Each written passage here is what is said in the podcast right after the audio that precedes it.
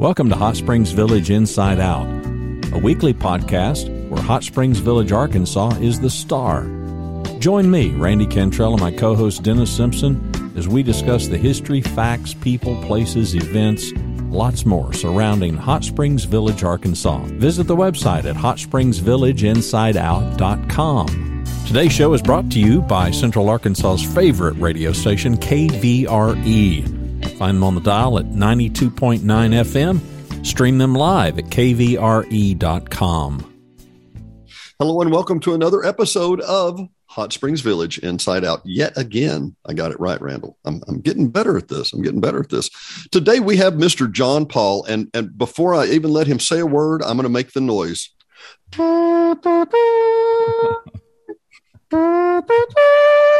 Well, that's Mr. John Paul. What's that? That's a what? little premature, maybe. well, he's not dead, but I'm just saying. John Paul is not going to be the general manager for the POA 2.0 again, right? I mean, right? That's why his smile is so big. That's, that's correct. so let me ask, let me ask, what does it take to be general manager? Does it come with a, a jumbo sized bottle of Tylenol, or do you have to buy your own? How does that work? Well, the interim general manager doesn't interim. come with Tylenol. The uh, regular general manager comes with a full supply. I think it comes with a bottle of whiskey too. Hopefully, it probably does. Uh, I would think that would be in the cards. So, uh, how long did you think it was going to be general manager, in, uh, interim general manager, and how long has it been? Well, the first time it was a few months, and I thought that would be about right. And this time I thought it would be about the same, and it's wound up almost close to a year. Just does little. it really? A little less than a year. Uh-huh. Yeah. Give us some idea. Give us some idea of the of, of, of a kind of a schedule that that it has required of you in the last year. Well, it's full day. I mean, it's it's it's a full day plus a little bit. Uh, just just coordinating everything that's going on, and uh, you know, there was a lot of turmoil when when we got here, and the whole idea behind it was to settle things down and uh, be as transparent as possible and uh, answer questions truthfully, honestly, and and uh, whether they like it or not, they were going to get a the answer to the question. But uh, I think for the most part, we've settled things down. Uh, the assessment increase passed, which was a blessing for everybody, and that took up a lot of time. But this position really is is more than just uh, being a general manager. You're you're having to get out into the community too and deal with the community, uh, with Garland County, Saline County, Hot Springs, and and do all the things that it takes to uh, uh work with the county governments because that's a big part of it. And is it going to be more and more as it goes along? Does it require a little PR hat, a little public relations? Oh, sure. I mean, the the relationships with the people, uh, with the county judges and and the mayor and the city manager and those sort of things are all important. And I think that'll be a big part of what Kelly's walking into. And, well, and, developing those relationships because they've been up and down over the years and we've got a pretty good relationship with them now we'd like to keep it that way well i want to follow up on randy's question i mean really what Monday you do what? Tuesday? I mean, is it a crazy day all the time? Is it all meetings? What are, are you just busy recording great podcasts with other people? Maybe that's well, uh, meetings are necessary evil. We, we try to get everybody on the same page. We start out Monday mornings with a staff meeting just to get everybody on page for the week. Uh, the major staff uh, uh, that, that all comes in and we get on the same page for the week. But then our big meeting is Thursday in the afternoon from 1.30 and it usually lasts a couple of hours and we go over uh, everything that we've been doing and and getting everybody on the same page so that everybody knows what everybody else is doing. Because it's a small community and everybody needs to know the why of why we do things. And and the more people that know the why the more they can regurgitate that to the villagers and, and stop a lot of the rumors that go on with the truth. And that's the best way to stop the rumors how many direct reports does the general manager position? Well, right now, uh, quite a few. Right now, it's about nine. Um, some days 11. But that's going to, I'm certain when Kelly comes in that that will be weeded down a little bit because there are a couple positions that aren't filled that will be filled. And one of them could be an operations person that would take a lot of that off because there are a lot of responsibilities besides uh, just the operations that, that go on. Mm, I'm, I'm fascinated. The Thursday meeting has that been a, a regular event, or these things that you brought about, or? Well, I don't know what they were doing before I got here, but yes, I, I start I started those those meetings, and uh, they've been very well attended and very well taken by the by the staff. And and uh, like I say, it really informs them about what the other uh, what the other staff is, is doing and why they're doing it, and it really makes a difference uh, in, in, in cohesiveness and getting everybody on the same page. Well, nobody wants to look like a fool. Our, our department's doing that, or your department's doing that, or I didn't. When did we? You know, everybody hates that kind of confusion because it all makes you look bad. Yeah, it does, and we're we're all interactive, so that's why we do it. So let me get this straight. So we're moving directly from here back to the house on the golf course, and we're going to sit in the front rocking chair, or is it the back porch rocking chair? I'm, I'm confused. I, I, do have a back porch. There's no rocker yet, but uh, it's it's on the way. I've got it's on the way. On order, yeah. It's on the way. I, let me ask this: Given your druthers, how many days a week would you play golf? Well, that that question, the answer to that question uh, three years ago would have been completely different than it is now. Um, I was never an everyday player uh, twice a week was plenty for me. Well, there was a day I would have played every day, but as I got older, twice a week's fine. And now twice a month. I mean, when your when your game starts going south, it's just not as fun anymore as it was. And I've got too big an ego to move up a set of tees, but I'm going to have to here pretty quick if I want to enjoy the game anymore. Are you moving to the gold? Is that what I'm hearing? Uh, well, we, go, we, first of all, we go to the uh, whites and then to the silvers. So the silvers. Uh, I've got a couple more, well, maybe two or three more moves left in me. Wow. Well, okay. So I, I'm trying to envision, I'm going back to the earlier days. How long were you director of golf? Right at 16 years wow. And and a lot of tons of changes. And, and thanks to your gracious gracious helpfulness uh, we're going to be interviewing mr tom clark soon and thank you so much Eddie. for those that of you who fascinating. Oh fascinating guy but but to be very frank i want ever all of our listeners and viewers to know if it wasn't for you i mean we might have found these people eventually but we didn't have their cell phones and we couldn't introduce ourselves and i mean you really really greased the skids for us there. Thank you. Thank you very much john paul. No problem uh, I was going to say, uh, back when you were in in the, the the the golf days, what was it like to want to play two or three times a week, but have a forty hour job and think, uh, this is keeping me from doing what I'd like to do, and and how is that similar to being interim general manager now? Well, I played every Sunday. That's the only day I played when we were when I was working, and I played with a group uh, every Sunday, and we'd play a different course. And I used to take notes on that golf course because uh, you're a golfer, but there's a, a, completely different set of eyes when you play the course as when you drive around the course. And and you can go drive around the course and take notes, but it's not the same as when you're playing because you're actually touching and feeling and seeing what the golfers see every day. So I played on Sundays, but I really wasn't playing because I was working at the same time. So uh, it, it, was not a, a real round of golf. I suspected I was going to ask if you if you were taking notes while you're doing. Diane and I have our four Airbnbs, and we we do we work at that just like you. Uh, but we will go and we play, we say play guest, we'll play tourist or whatever, and we'll go and stay at one of those units. And I guarantee you, I'll see things that I wouldn't see any other time. And then when we go into hot springs, we literally will go like we've never been before. Let's go someplace we've never been. We're going to go to, um, I don't know, uh, uh, what's the, uh, oh, what's the pizza place back behind Bathhouse Row? Uh, square peg pizza, something like head, that. Grateful Head. Grateful Head. Grateful Head. Yeah. yeah, yeah. We we like that, and we just went there once or twice, and you know wrote a little review of it. Uh, Superior Bathhouse and Brew Pub. Go across to the the Quapaw Baths and and just have a, a communal bath or a private bath or whatever. You know that was it was just a lot of fun to see that from the outsider view. What would that be like if we didn't know where it was and and frankly didn't take it for granted?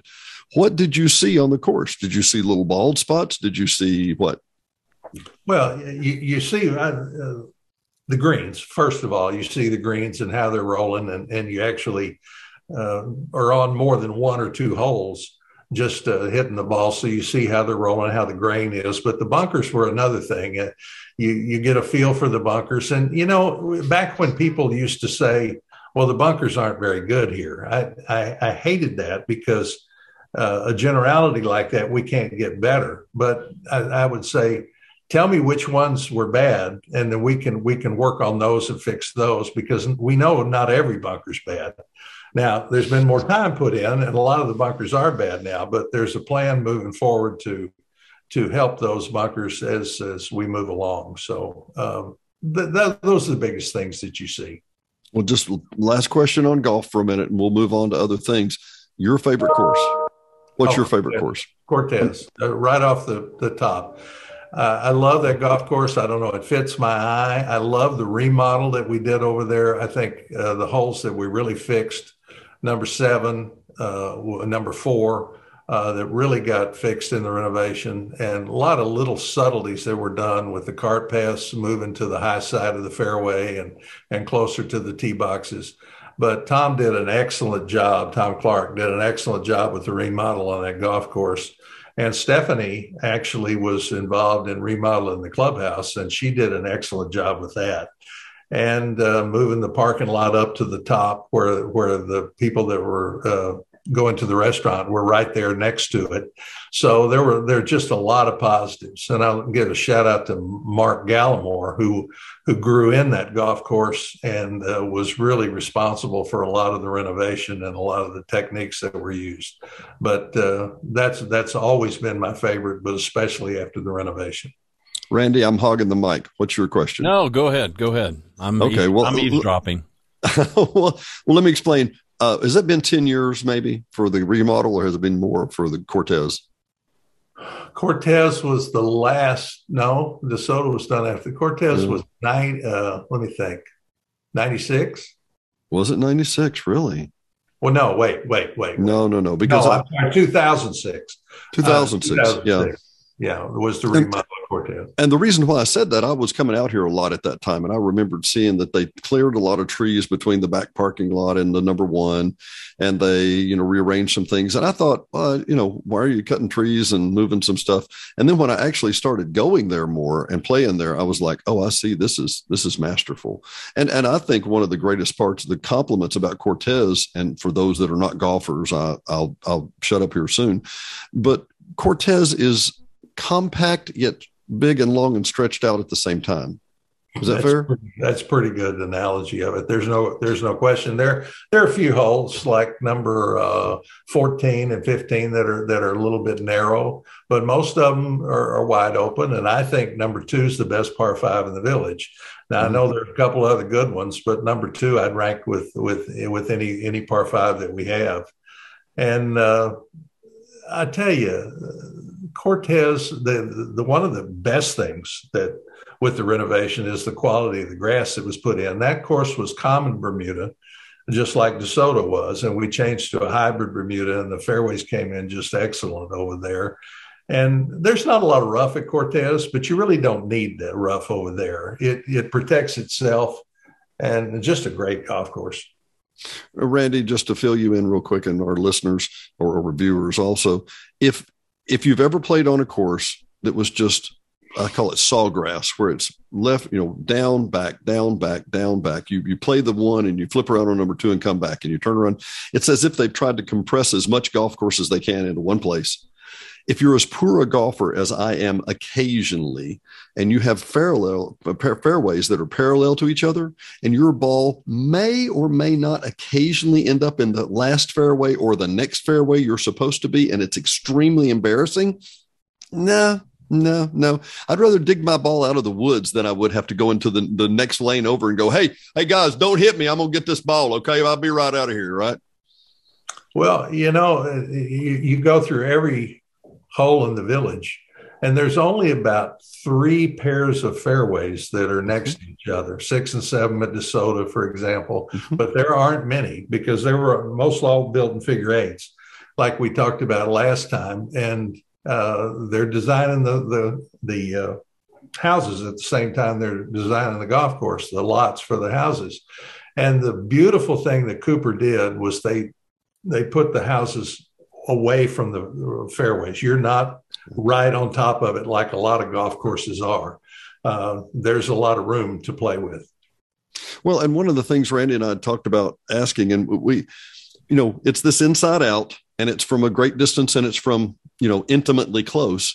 One of the things, and I don't know that our listeners are aware of this, is that the village, as you drive through the village down DeSoto, as a rule, you don't see homes.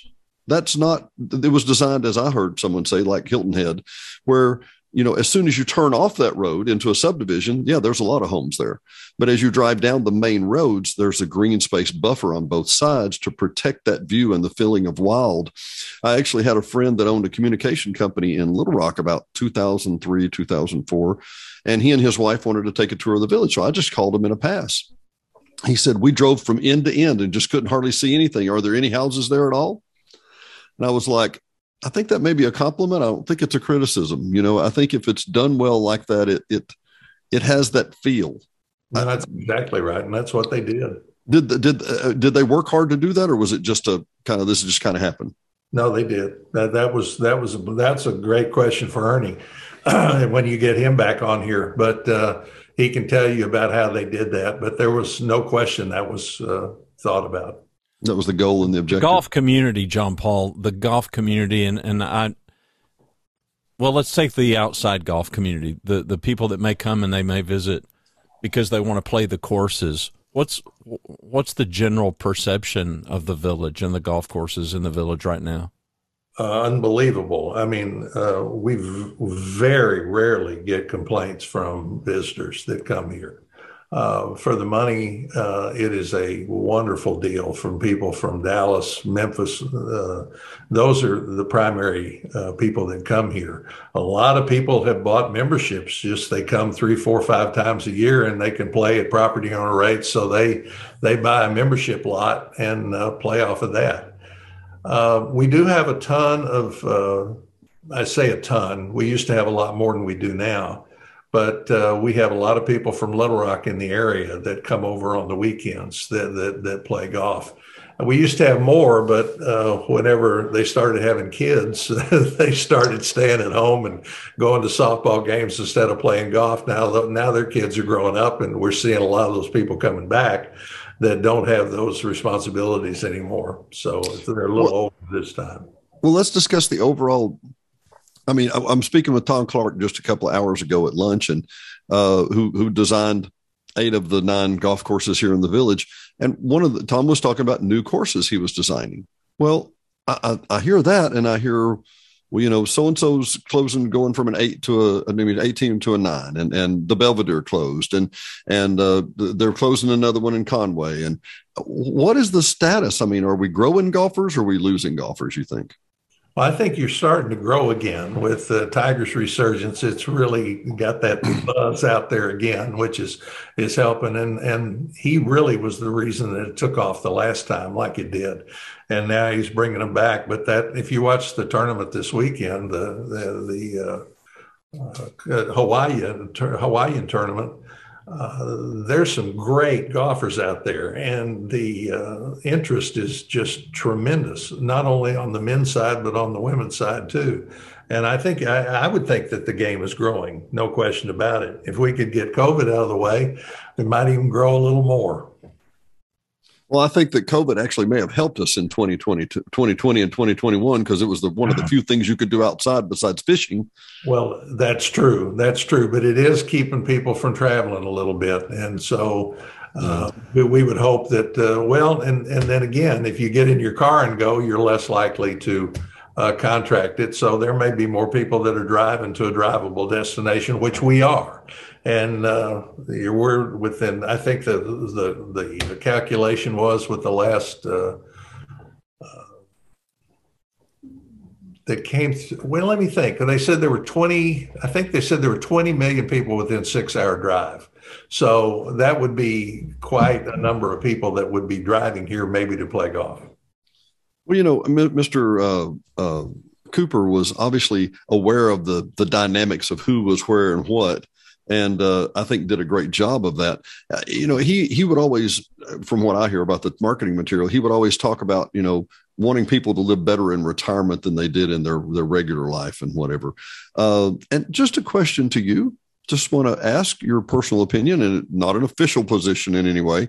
Uh, we asked Stephanie yesterday in an unaired episode so far: uh, is the is the village a retirement community or is the village a resort community? Oh, I think it's primarily a retirement community. Now we do have a resort flair of of when people come over here, and that's become more prevalent over the years. And in groups that come here, uh, the golf department will tell you that they've got anywhere uh, groups of four, eight, 16, 22. And last year they had 72 people in a group. So you've got a little bit of that flair, but I would say that we're more, much more a retirement community than we are a resort. We, we don't have any lodging. You know, I mean, one of the things that w- that would really help here is is lodging because these groups. Yes, we have uh, Airbnbs and VRBOs, that people can rent. But these groups that come in of 12 and 16 that want to stay together, they have nowhere to be. They could be at a house here and a house over here a mile away, and they'd much rather be all together. So the one component that we need here and that we could keep full, in my opinion, is is a small lodge. We don't need a big hotel, but we we could certainly use a small lodge here, rustic that would fit into the into the environment, and it would help everybody. And it's not just golf uh, pickleball tournaments, there are bridge tournaments, there are all kinds of stuff that can help keep it uh, keep it booked. And I don't think it would hurt the Airbnbs or the VRBOs at all. I think it's a very different experience. I, I, had a friend in Little Rock who, when I told him I was running Airbnbs here on the lake, he was like, "So what? People just come in and and put down their bags and and stay a night and go play golf?" And I'm like, "I can't tell you the last time I had a golfer." I, I can't tell you. I, I, don't recall. You know, uh, I've had mountain bike people. I've had people that go to Coleman's and to go to the crystal mines. But if you're booking a place on the lake, you're not thinking about golf. You know. Well, I think um, I, I, can't remember the percentages, but it's close to fifty percent of the discovery packages don't play golf. They're they're just in here looking. Really, just mm-hmm. quality of life and and and serenity. Get out of a big city. So tell me this: as we as we look at the door for a second time, what are your accomplishments? What are the challenges ahead of you? You think, or ahead of the POA? Well, I think some of the accomplishments are still the challenge moving forward, and the biggest one is the gates. Um, we talked about this before, but we're gating a community, we're gating a city, and it is an extremely hard thing to do. And when you're dealing with people and you're dealing with 15 an hour or $15 an hour or less jobs, it's really hard to recruit people to stay in there and create a, a workforce. I think we have to look at technology in the future to help us. There's no question about it, uh, to take a lot of the workload off those people and to become more consistent uh, with people entering the village and, and not tailgating and that sort of thing. But uh, that is the number one thing in my mind, and I know it's a big one in Kelly's mind too as we move forward. Is the uh, security of the village because that is what we hang our hat on, and a lot of the and one of the biggest reasons that people move here. That's a big one. The other the other accomplishment is just to stabilize our workforce and and to uh, like I said with our meetings, get everybody on the same page and uh, telling telling the truth, telling the right story, and being as transparent as we possibly can. There are other things, and I'll think about it as we go along. But th- those are the big those are the big ones right now. Well, I've heard a rumor, and I may be mistaken, but I want to let a cat out of a bag just a little. I don't even know if Randy knows this one. I heard a rumor that there was a interim general manager manning the east gate one morning because somebody didn't show up. If I'm not mistaken, I think you may be intimately associated with the East Gate personnel problem. If am I mistaken? Was it not you at the East Gate some morning letting people in until the real staff showed up? Uh, that was true. I, I go out the East Gate every morning to the Shell station to get a, uh, a, a, little breakfast sausage and a, and a and a drink, and I went out and the gate was closed and so I went over to the Shell Shell station because it was right right at before seven, and I couldn't remember honestly if they opened at six or seven. And so when I came back, it was about 7:05, and the gate was closed. So I parked the car and got out and started letting people in till they till they showed up. You know, in in 16 years of being the director of golf, we never opened a golf course late, to my knowledge. And one of the reasons that, that that happened is we have a workforce that are mostly retired people that are villagers, and they have they came with a work ethic behind them, and they don't go out drinking on Friday, Saturday nights for the most part, and come in uh, the next morning. But we're dealing with a different workforce uh, at the uh, at the gate level and uh, younger younger people, and it happens from time to time. I just happened to catch it that day, but they came right after that and got it opened and we got it going. But so you got to do what you got to do. You know, my, my parents have a printing company in Little Rock, and that's where I kind of got my start. And I was with them for 13 years. And uh, yeah, let me let me. Uh, the greatest piece of advice my dad gave me, and that somebody had given him, he said, make sure, however you expend your capital, always make sure you have cash ready on Monday morning in case your pressmen are in the in jail and you need to bail them out. always have always have bail money. So, my, you know, I know you're leaving now, but my little tip to you, John Paul, always have some bail money. All right, oh, you know what I'm saying? Okay. A little cash, never hurt. Randy, I'm sorry. What do you got? No, no, I'm I'm enjoying the eavesdropping. I, I've I've got great appreciation for for what you you've done, John Paul. I, I guess on a personal level, has, has any of the has any of the diving in and just having to do a ton of heavy lifting I mean, has it ruined any element of the village for you? Oh no, no, no. If anything, it, it's it's just made it better. I, I see all the. I you know there was a. You look at what Cooper did here, and it, it's kind of fascinating that they were ever able to do this to begin with. Uh, they didn't know it would go this far when they started. Uh, they had no idea that they'd go all the way to Highway Five. They might have had it in the back of their mind, but they they never really thought they'd do that and to, to put something like this together this this big together would will never happen again. Uh, i don't see how it could. And everything just happened at the right time you know when weyerhaeuser when lumber prices went down they bought a little more land and then they just kept going. But uh, it's quite a feat here. But no i don't think anything would ever sour me on the village. My wife's the same way. She I think I said it last time I was here, but she feels like we're on vacation every day living here. Well, Dennis asked me that question after we started the podcast, and we're now 200 and some odd days into this. Um, and of course, I've gotten to know a ton of people, uh, most notably you, and uh, and have been able to meet a ton of people personally, you know. And so, one of the visits, I think it was in October, he asked me, he said, you know, is any of this is any of this ruining, you know, ruining the village for you? And I'm like, and my answer to him was a similar one that you just gave me. No, no, it's not. You know, it's, I mean, the, the more, the more you learn and the more you know, the more I appreciate it. So I, I appreciate greatly the fact that people like you are willing to step up and step in. And I know it's, uh, it's a thankless job. I know it's a job that requires a thick, thick skin from all the people that throw rocks, but I, I know Dennis and I both feel the same way. You know, we're we're pretty proud of the relationship and the friendship that you, you've had and your kindness toward our show. Well, deeply, deeply, deeply, deeply grateful. I'm sorry. I appreciate that. Uh, you know, you just fall back and, and what I told my people for years, you try to do the right thing for the right reason. And if you do that, even if, if some people think it's wrong, you were, you had a reason for what you were doing and you went you went about it the right way. That's all you can do. Well, that sounds a lot like Stephanie Heffer yesterday when we asked her what she said. And she said, There was a guy I worked with for a decade or so who always said, just do the right thing and it makes it a lot easier. I'm like, hmm, sounds well, familiar. I tried to pound that in. Looks like it took. Yeah. it only took 15 years, right? No, it didn't take that long with her. a, I think she's a, I think she's a quick learner. Well, but the fact that you get the staff together to do what you do, because I deal with with organizations, including city governments, and and so many people are siloed.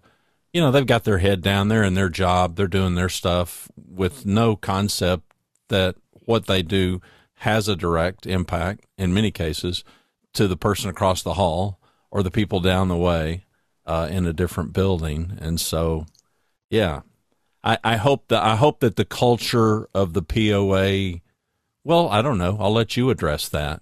The culture of it now versus when you first stepped in there with all that turmoil.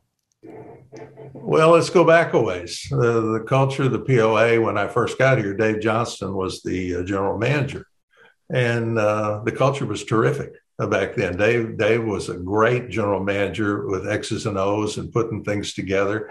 We only had two general managers for the first, I don't know, having 40 years. Everybody loved Dave. Everybody loved Dave. Yeah, and Dave was a great general manager. Uh, he really was, and he he did the same thing. He got everybody together in, in staff meetings, and we talked about things. and And Dave was a very good proponent of doing the right thing for the right reasons, and and and kept kept it on a very high level the whole way. And since then, we've had I don't know six general managers or seven general managers in eight years or nine years, and and uh, maybe a little more than that, but not much more. And uh, you know, but to be fair, when when uh, the first two general managers were here, 96% of the people were paying their bills. And it was a little easier to operate back then. And then we, we lost quite a bit of, of, of people paying. And now it's like 80%, something like that, 76 to 80% of people that are paying. So there's a little more uh, pressure than there was before when everybody's paying. If we had 96% of the uh, people paying now, we, we would have no problems. And we wouldn't have had to go up on the assessment increase. Uh, we wouldn't have even needed it. But uh, it's just life, and that's the way it is. And we move forward. Well, Stephanie was saying the other day that part of it was as Cooper was adding new lots every year, well, he obviously had a bigger tax base or a bigger assessment base every year. That obviously was a factor. And this just just me and you, John Paul, and just me and you and the thousands of people who are going to be listening to this also. Um, the the the uh, I think about um, uh, why am I blank on him? Uh, the uh, Dave Dave Johnson Dave was a member of the community. Dave lived here, and as as other have, but Dave was so integrated into the community as as the the general manager, and he didn't have to be CEO. He didn't have to have a big title. He didn't have to whatever. He was just such an easygoing, great guy. And, if you can, I'll compare him to you. We've had difficult conversations before you and I, but I've never walked out and not thought I didn't get my fair hearing. I, I thought, okay, John Paul at least heard what I was saying, and we, you know, we we had a, an understanding that you know may not be able to fix it, but this is what I want, and that's what you want, and let's try to work something out. Uh, and I always felt that way with Dave. I will say, since then, I, I, didn't feel that some of the others necessarily plugged into the community. And, and, and if I, you know, this is kind of a wide ranging topic, but you said was anything that soured you on the village. I don't think there's anything that was sour me or, or any of us here, except if all the personalities changed because the people are what make this place. I mean, it's gorgeous. It's to die for. There's no argument there. But the people, John Paul, I mean, we've talked over and over about how many incredibly talented people have moved here. And and they're they're they're they're uh, they're community minded. They're they're giving. They're they're caring. They're, they're holistic about the community and want to make sure the community grows. Um, some of our last directors, I don't know that I felt that way about. Am I in the ballpark? Well, let me let me let me help them a little bit. Not directors. I'm sorry. Yeah, general manager. I, I knew what you meant. The uh, the general managers. Uh, they they moved here cold. They had to. They had a steep learning curve ahead of them, and until you've lived in the village for a while, I see. My personal feeling is that I I don't really think anyone should run for the board until they've been here for at least four or five years, because I don't think they know the place at all, and and, and they've got to get their to uh, get their feet on the ground. I used to referee uh, basketball, and I, I did Division One college basketball for a while, and I didn't feel like we needed to be at that level until we'd refereed for ten years. You have to see see it, feel it, touch it, um, experience it before you can really have an opinion or, or, or make a call on the basketball floor. The same way here, I think you have to know what the challenges are, and you don't know for a few years what they are because they're different than any anywhere you've ever seen. We're a melting pot. We've got people that have moved here from everywhere in the planet, from Alaska, from Hawaii. We just got a couple from Hawaii that moved here, and every state in the union. And all those people have different tastes in food. They have different tastes in music. They have different uh, because they're different ages. And you put all that together, and it's really hard. It is really hard to to try to stay ahead of that, and and it's a tough thing. And these people that were hired to come in, Dave Twiggs and Leslie, after that, it came in and it was on their shoulders to try and right the ship as far as money goes. And uh, to try and do that in the first year, the first two years you're here and trying to get your feet on the ground, it's a tough, it's a tough road. And and I don't, I'm not sure anybody could have done it. Uh, but now we've got the assessment increase moving forward. The pressures, uh, pressures off a little bit there. So uh, we'll get back to trying to do the right thing. Randy, have you got something? I, I expect you do. I do, but go ahead. No, no, no. It's your turn. It's your turn. No, it's it's it's. Listen, it's such a challenging. I've had this conversation, John Paul, with nearly every guest that we've had that that has had present or previous association with a POA largely because of the work that I do with city government and the correlation. I get the POA is not a taxing entity like a municipality, but the parallels still are not lost on me. You know, a professional management, a board, these elected officials, and, and just just that whole dynamic. And then you take a place that is largely populated with uh, with older folks who do have more time on their hands and everybody that I know in public administration freely admits that social media completely changed the landscape. Yep. It did for everybody. It did, and it's even, in my opinion, it's exacerbated. You know, there in the village, uh, for a lot of reasons. Uh, as the new as the new guy comes in, and and not that not that he's asking your advice. I would I would hope that he would, and and uh, and if if he's smart, he he will, or he has, you know. But as you pass the baton, and you're looking into the future, you know, based on now what you know and all the experience that you've had, I don't know what are what are what are some general thoughts that come to your mind as as we're moving forward now. Well, I've spent some time with Kelly, and he's very, very savvy. He he he's been here a while. His mother lives here. Uh, he has gotten out in the community, talked talked to myriads of different people, trying to formulate uh, a group of people that, that he can listen to, and he listens to everybody. But let me give you a good example of what you're talking about. There's been a debate from the beginning on whether golf should pay for itself or it should be kept low in order to attract people here. I mean, that is a true debate that you could take either side of. Well, over the years, you have one board that said, no, we need to keep rates low to keep people coming here. And the next board would come on and say, no, we need to get closer to no subsidy for golf and the rates go up because more and more people don't play golf. And there's a great debate. Well, you walk into that the first year, you might you might want to just steer clear of that one for a while because it, it you're not going to make the right decision it, because it's always going to f- fluctuate from year to year and and that goes on with with other things with recreation with everything else what is the right thing to do well, imagine a person with that doesn't live here, that hadn't lived here, that just comes in and gets involved in those discussions. You know, they take a side and they have to justify that side, and they figure out maybe I'm on the wrong side of that down the road. So those are the kind of things that really, really uh, test this job to to the limit, and and that's why I say you really need some experience in here to understand. Now, there's going to be a learning curve for Kelly, but I think he's really gone about it the right way and uh, listened uh, to everything and, and is going to hit the ground running with a lot more tools than than maybe the last few people have had. Well, I, I can't wait to. Can we can we follow up that chain of logic if you don't mind?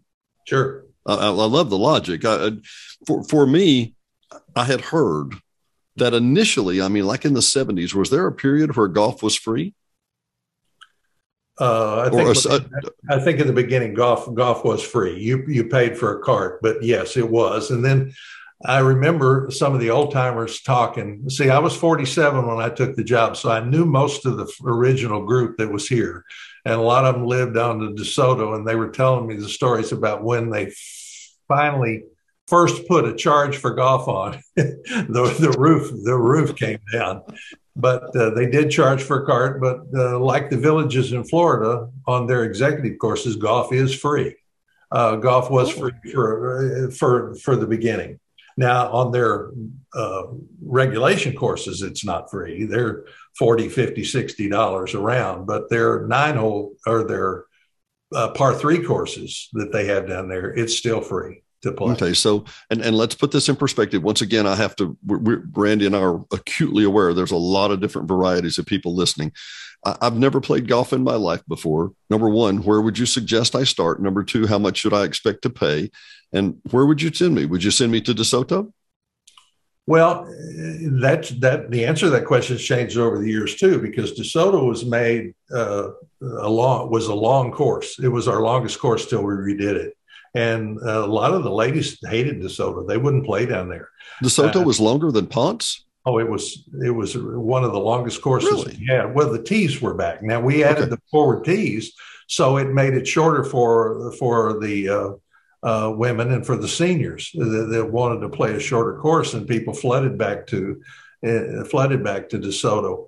But uh, uh, a person coming here uh, Coronado is a really good place to start. No bunkers and an executive course, and it's going to cost you prime time 20, 20, 20, 22 dollars a round. And uh, Magellan is a very good course from the forward tees to start with, but now, with the exception of Ponce, uh, all the all the courses have the forward tees. I think they've even put the orange tees at Ponce now uh, out the uh, new uh, family tees way up in the fairway that allow anybody to play anywhere. But you know, uh, prime time, it's going to cost you twenty to twenty five dollars in that range to, to to play golf as a uh, member, as a property owner. How do those rates compare to national standards? I mean, that sounds incredibly cheap to me. Well, it is. It is, but that's why we have people uh, playing here and becoming property owners. And then if you play a lot of golf, if you play a couple of hundred rounds a year, you get an annual and you get that rate down into 10 bucks a round or $8 a round. I know there's one guy at the East End that'll play 420 rounds this year. 420 rounds. That's every day times something, right? Yeah, he, he was down for two weeks too. we had to take a vacation. He's got to hold the record, doesn't he? well, no, there are people in Hawaii that play upwards of a thousand rounds, but uh, he he would certainly hold the record around here. Yeah, that's what I'm talking about around here. I'm not thinking my back would hold out for 400 rounds a year, but yeah, that's kind of where that is. Down for two weeks. okay, and, and let's just once again we have fun and we we want to be informative but at the same time there's news here i say news there's information correct me if I'm wrong, when we talk about golf subsidy, okay, at one point it was free and then it was three or five dollars. And, you know, I remember those days. Uh, actually, John Paul, I, I, I, can't go get it right now. I should have got it out in my uh, desk in the, in the office. I have a coupon book from 2003 where you could play with your discount coupons. I'm told those are golden these days. I don't know. They may not even accept them. Probably nobody around that even knows what they are these days. But anyway, I, have forgotten about them. Yeah, well, I was gonna, just going to mention real quick. Uh, so, as I understand it, and correct me if I'm wrong, but the subsidy for golf is about a million to 1.2 a year in that ballpark. Is that about what it costs? Higher than that. I think it's been a million and a half at one point. Uh, the last couple of years, it's come way down, but uh, it's it's considerable. Yeah, I mean it's not a small number. And when you say a million, you're like, oh my goodness you put that in the whole scope of all the budget. I mean, the roads, the ambulance, the fire, the uh, so so. It's not you know it's it's nothing to sneeze at, but at the same time, it's not the biggest number on the page either. Um, and, it's also for, you got to keep in mind that that's the reason the village is here. It was all built around golf, golf and the lakes, and and so that was the reason it was here. So that hence the debate that we were talking about earlier. Which, as you say, uh, and it was a perfect example, uh, John Paul, because you can see both sides of the story. A reasonable person would say, you know, I can see where that's the right thing to do. I can see where that's the right thing. And I think you also alluded to the answer, which is it depends. You know, is this an environment where we, are we in, a, in an economic environment where we need to draw people in, or is that our only tool, or are we at an economic environment where you know we can kind of make some money at this or lower the the subsidies? Well, it's fairly easy for a person that doesn't play golf to say, "Yeah, it should it should pay for itself," yeah. and but that's not necessarily right because that's the reason that uh, houses sell. That's the reason a lot of people come here, and the golf courses need to be kept nice in order to keep keep everything moving along. Well, I'm the I'm the non golfer with both hands in the air, saying the golf needs to be supported. We need that. We need the golf courses to be you know, as as great as they are, because I, I love it. I love it. I have invested over the years. I've invested quite a bit of money staying, uh, you know, short term rentals on golf courses. And no offense to Dennis and the Lakes, but given my ruthers, I'm going to be on a golf course, and I don't golf. I've played two rounds of golf in my entire life. You know, I'm in I'm in my mid 60s, and I have no plans to take it up. But I I enjoy sitting out and watching them and waving wow. to them and you know talking smack back and forth and uh, yeah it's great. And and plus you know it's just they're gorgeous you know they're just yeah, they're they gorgeous. I, I, so i don't i'm i'm i may be the out the outlier. What, what have you seen john paul in, in in recent years? And we want to be respectful of your time and and not overstay our welcome. But but the exclusivity you know because we we've talked to and we've we've talked about and we've alluded to attracting more people in. Do you do you get some sentiment of you know putting our arms this is this is mine. I, I don't want anybody else in. It, it it reminds me of and you're you're a music guy and we we need to get onto that. Um, you know you discover some artist and you're like man this person is just terrific. But you know they're they're kind of your little secret you know, and then they might blow up and be popular. And it's like, well, you know, that kind of ruined it. Do you get any sentiment of that, especially over the last decade or so inside the village? Absolutely. As a matter of fact, we used to kid about that. Uh, people would come in here and and uh, build a house or, or stay for a while, and and say, okay, we found it. Now keep everybody else out of here. Right. You're exactly right. That's been going on from the beginning, but then they'll tell a couple of people about it and they'll be here before you know it. Uh, I can tell you of a couple, um, Bill, Bill and Kathy Walsh came here on a, uh, uh, on the couples tournament. Uh, they heard about the couples tournament. They lived at the trophy club in Dallas and and they came here on on the couples tournament one year and i cannot tell you how many people that they have brought here. I bet it close to 20 to 25 couples over the years that have moved here because of of their them spreading the word. And that's really how a lot of people have, uh, find the village is is people doing that. But those are the active people. And uh, that's and Tucker brought this up at the at a board meeting. He thinks that that's the number one way that people find the village, and I'm certain it is. It is, but we still have to keep our marketing going to get the ones that uh, are searching on the internet looking for a place to go to even know about us to come. That internet thing, are they still doing that these days? Yeah, it's getting big. Is it now? Is it now? Yeah, it's going to be. I, I do want to make a note also, and I, I know you know this, John Paul, and, and Randy and I have discussed this You know, the village is a mighty white place. Don't know if you know that. Seems to be to me. I think probably in the next five to 10 years, a lot of the, the adjustment we may need to realize is that it's not going to be as white a place as it is. And frankly, it shouldn't be. And maybe we should be a little more welcoming to those people, if you know what I'm saying. I realize I that we, we are. I, oh, I, I think I, we, we oh, I think we are too. I think we are too. But I think we need. I think the laity is going to say we need to be more accepting of that. You know what I'm saying?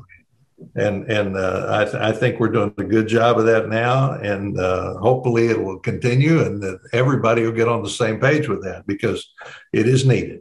It is needed, and it, it is coming, whether you like it or not. I, we were at the uh, uh July Fourth celebration with the uh, at the at the uh, lake and uh, I'm the the DJ there. And a lady comes up to Greg, you know, who's running the food expo there, and and uh, she says, "There's a lady who shouldn't be here."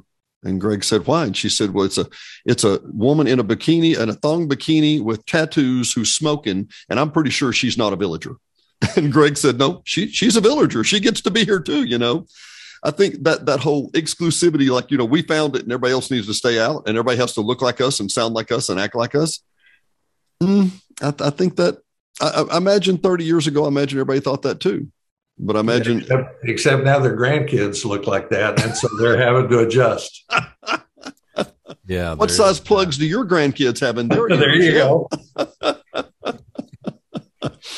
Well, while uh, Randy touched on it, Randy, I'm going to let you lead the music segment or the discussion here. Let's let's go through well, that. Well, I you know I I mean I, my big question is just I want to hear about I want to hear I want to hear about your history with music and especially with playing music. Well, that might surprise you a little bit. I I, I was born in 1950. Okay, so I was 14 in, in 1964.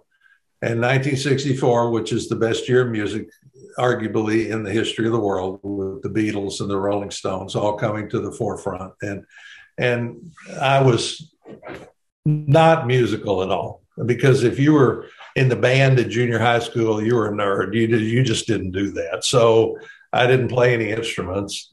And then when the Beatles came uh, in 1964, that changed everything. And guitar wasn't really a band instrument. You could pick up a guitar and learn so I did. I got a guitar and I learned how to play with a with a guy in town. Uh, interestingly enough, he was in a band with J.D. Souther. Out of they lived in Amarillo, and uh, the guy's name was Charlie Bates, and he taught me how to to play the guitar. But uh, I played junior high and high school, and then when I went to college, I sold the guitar and didn't play for thirty five years. Never for thirty five years. Yeah, I never touched it again. And a friend of mine moved to the village, who's our lead singer in the band. Now, he didn't move to the village at that point. We both refereed college basketball. And um, we'd kind of horse around in the car with the radio singing. And, and uh, one, one, one year during the couples tournament, we had a barbershop quartet that came over and sang because there really wasn't anything here to, to deal with uh, as far as uh, entertainment that we that you could bring in uh, groups or that sort of thing, and it was okay. But Brian looked at me and he said, "We can do better than that."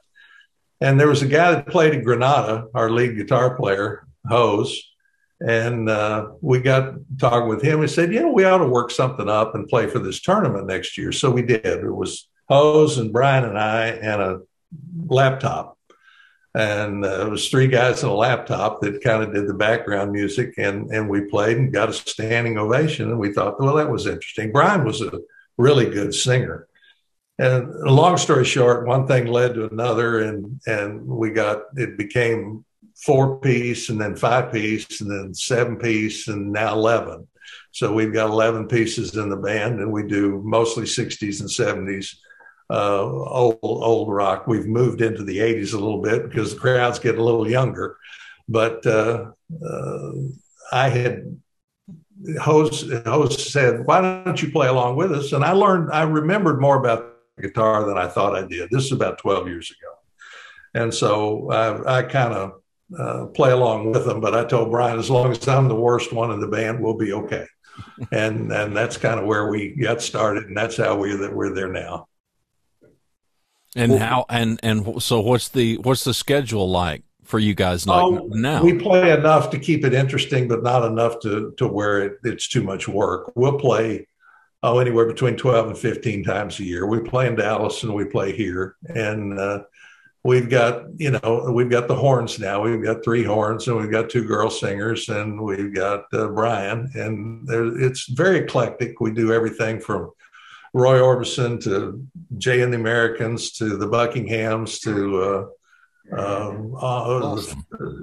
you know it, it's it's a lot of fun and we picked up some new stuff and and we do a little Merle uh, up tempo Merle and it's very eclectic so you need to come see us we'll we'll be playing at least three times in the village next year so now will you will you step up those efforts once you step away from this interim gig No, I think no. You know, we're all getting older now. We're probably on the on the downward side of this. We'll go another year or two, but uh, uh, we're probably on the downward swing on that. But it's still fun, and it's so, it's enough to keep it fun, but not too much to make it like work. Well, so let's make sure this is Colt and the old 45. So you're one of the old 45s. Is that what it is? Yes, I'm one of the oldest old 45s. well, let me ask this. So where do you practice? How do you, I mean, you play in practice. Dallas? What? Practice. well, what is this practice? Yeah. We don't need any practice. We practice 12 times a year when we play at the location right before we have a sound check. Well, we'll we'll have our we call it an annual rehearsal, but uh, rehearsal. uh, other than that, these most of these guys are either uh, band directors or studio musician quality, and they can pick up a, a, sheet of music and play anything. And we'll go over it in sound check, but you'll never know it wasn't fifty times uh, before it's all over. Now, if can you read music? Mistake, it's going to be me. Can you read music? no. He just has to know where the volume control is so he can turn his guitar down and just act like he's playing. no, I'm actually in there. yeah, good, good. Well, you should be. You should well, be. I'm in, envious. In college, I was the uh, the lead bass and the sound man and the uh, LCD. I called it the lowest common denominator. I knew that everybody around me was better, so all I had to do was blend in. Right? I resemble that. Yeah, the way I play music was I used to play records, and now they're it's all digital. But that's how yeah. I play music. Now you hit the MP3 great. button, right? Yeah, exactly.